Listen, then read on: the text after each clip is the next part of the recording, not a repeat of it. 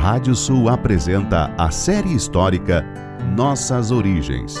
Um recorrido desde os primórdios até o tempo dos nossos tataravós. Com Martim César Gonçalves.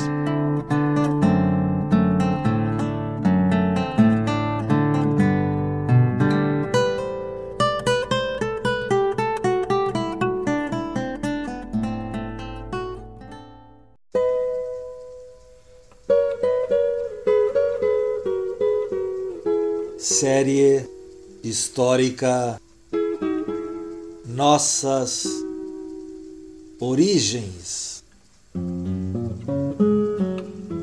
da savana africana até a pampa ameríndia.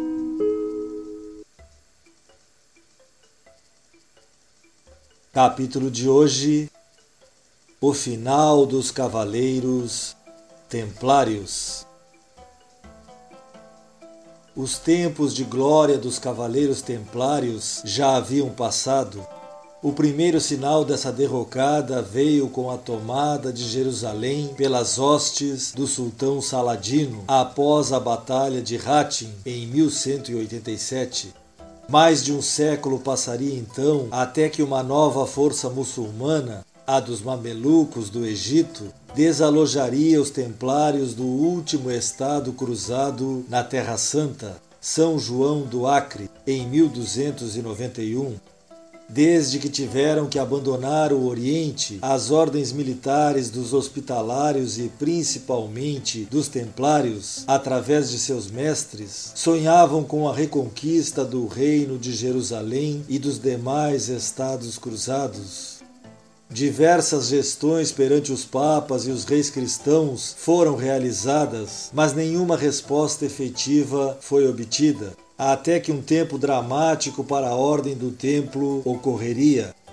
O rei da França, Filipe, conhecido como o Belo, endividado e ambicionando a riqueza que os templários possuíam, por fazerem parte de uma instituição que recebia muitas contribuições e que servia como uma espécie de banco devido à confiança depositada nela, começou a questionar a existência da ordem.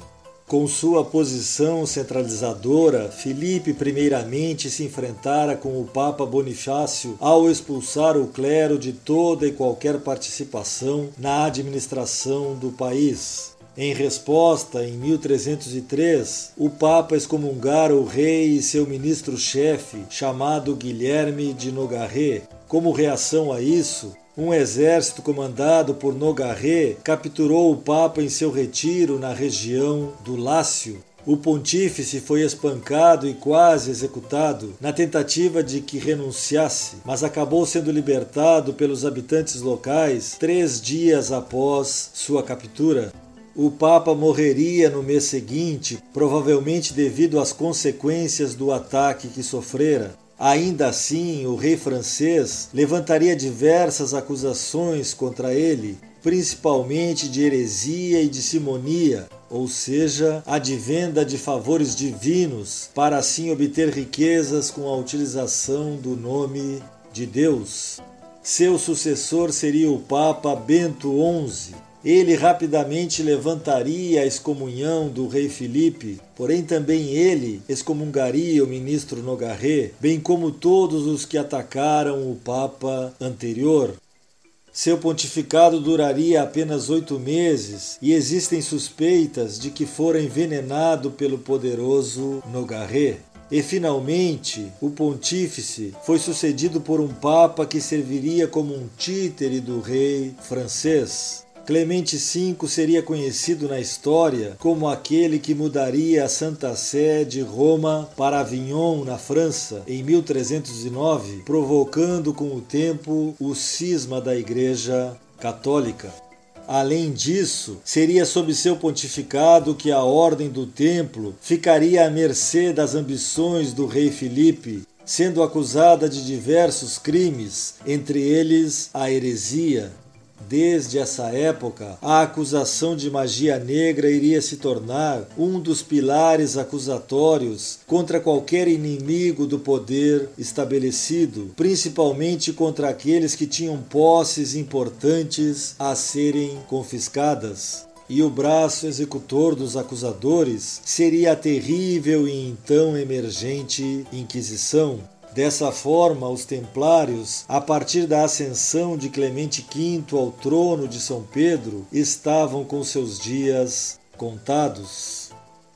A etapa decisiva dessa extinção da ordem do templo começaria com a convocação dos grão-mestres do hospital e dos templários para que participassem de uma conferência na cidade francesa de Poitiers no ano de 1306 com a finalidade de que suas respectivas ordens fossem unificadas. Os dois grão-mestres expuseram suas razões para que isso não ocorresse. Eram instituições centenárias que tinham funções distintas. A dos hospitalários, com seus mantos vermelhos, servia para cuidar dos cruzados enfermos, enquanto a dos templários, com seus mantos brancos, servia para proteger os peregrinos que fossem visitar os santos lugares eram de certa maneira rivais e somente se auxiliavam mutuamente nas lutas contra os inimigos islâmicos. Jacques de Molay, o grão-mestre templário, ainda rebateu as acusações contra sua ordem, solicitando ao Papa que instaurasse um processo para que seus irmãos pudessem ser inocentados de tão caluniosas acusações ele disse que serviria para que os absolvais, se forem considerados inocentes, como afirmam, ou os condenais, se forem considerados culpados, no que eles de modo algum acreditam. Após a defesa realizada por seus líderes, a fusão das ordens não se efetivou. Indignado, o rei Filipe determinou que a 13 de outubro de 1307 os templários de toda a França fossem capturados. Essa ação passava por cima do poder do Papa, a quem caberia, em princípio, presidir qualquer processo contra as ordens religiosas. Imediatamente, o ministro Nogarret proferiu uma série de acusações contra a ordem do templo, o povo que for influenciado pela campanha de difamação e que sempre tivera desconfiança em relação a uma instituição cheia de segredos e mistérios, apoiou a atitude de seu governante. O próprio Jacques de Molay foi preso e, embora já ancião, foi submetido, junto com os demais cavaleiros, a uma série de terríveis torturas e vexações. Muitos templários morreriam na fogueira. Demoraria muito tempo até que os inquisidores conseguissem que alguns acabassem com seus sofrimentos, confessando os crimes que lhes eram atribuídos. O Papa Clemente V teria protestado contra os abusos desse processo, mas essa atitude parece ter sido uma tentativa de isentar sua passividade perante a história. Cinco anos depois, por meio da bula Vox in Excelso, ele extinguiria a Ordem dos Templários e todas as suas representações dos demais reinos cristãos de Aragão, Inglaterra, Castela, Escócia, Alemanha, Nápoles e Portugal. Neste último, lugar onde haviam sido fundamentais na independência lusitana, o rei Diniz, tataraneto do fundador Afonso Henriques, mudaria o nome para a Ordem de Cristo e seria com esse apoio da antiga Ordem Templária e com a cruz dessa instituição que as embarcações portuguesas desbravariam os mares nos séculos seguintes. Marinheiros como Pedro Álvares Cabral, Vasco da Gama, e o próprio infante Dom Henrique o Navegador eram membros da Ordem de Cristo e, portanto, herdeiros dos Templários. Em março de 1314, um debilitado Jacques de Molay, junto a outros líderes templários, foi levado perante uma comissão para confirmarem suas confissões e não serem assim condenados à morte, e sim à prisão perpétua. Contudo, o grão-mestre e seus companheiros se retrataram e negaram todas as acusações. Foram então levados a uma pequena ilha no rio Sena, em Paris, e executados em fogueiras à vista da população. Uma lenda conta que Jacques de Molay, já sendo consumido pelas chamas, teria rogado uma maldição contra seus executores, chamando-os para um breve encontro com a morte. E efetivamente, o ministro Nogarret morreria em pouco tempo. O Papa Clemente V, no mês seguinte, o rei Felipe o Belo, no mesmo ano, em um acidente de caça, e seus três filhos morreriam nos próximos anos sem deixarem herdeiros, e com isso a dinastia que pertenciam a dos Capeto, que reinara por mais de três séculos na França, seria extinta. Outra lenda conta que quando o rei Luís XVI foi decapitado, na esteira da Revolução Francesa, uma voz na multidão teria gritado: já que Demolé, por fim, estás vingado.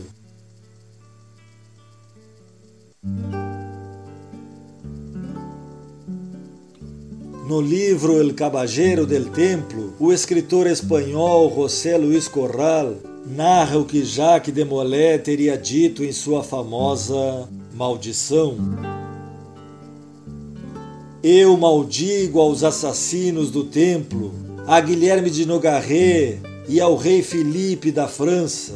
Reclamo vingança sobre esta infâmia e maldigo a estirpe da família dos Capeto, para que seja apagada com toda a sua descendência da face da terra. Malditos sejam uma e mil vezes. Malditos, malditos, malditos. No próximo capítulo falaremos sobre a mais terrível praga da história. Até lá!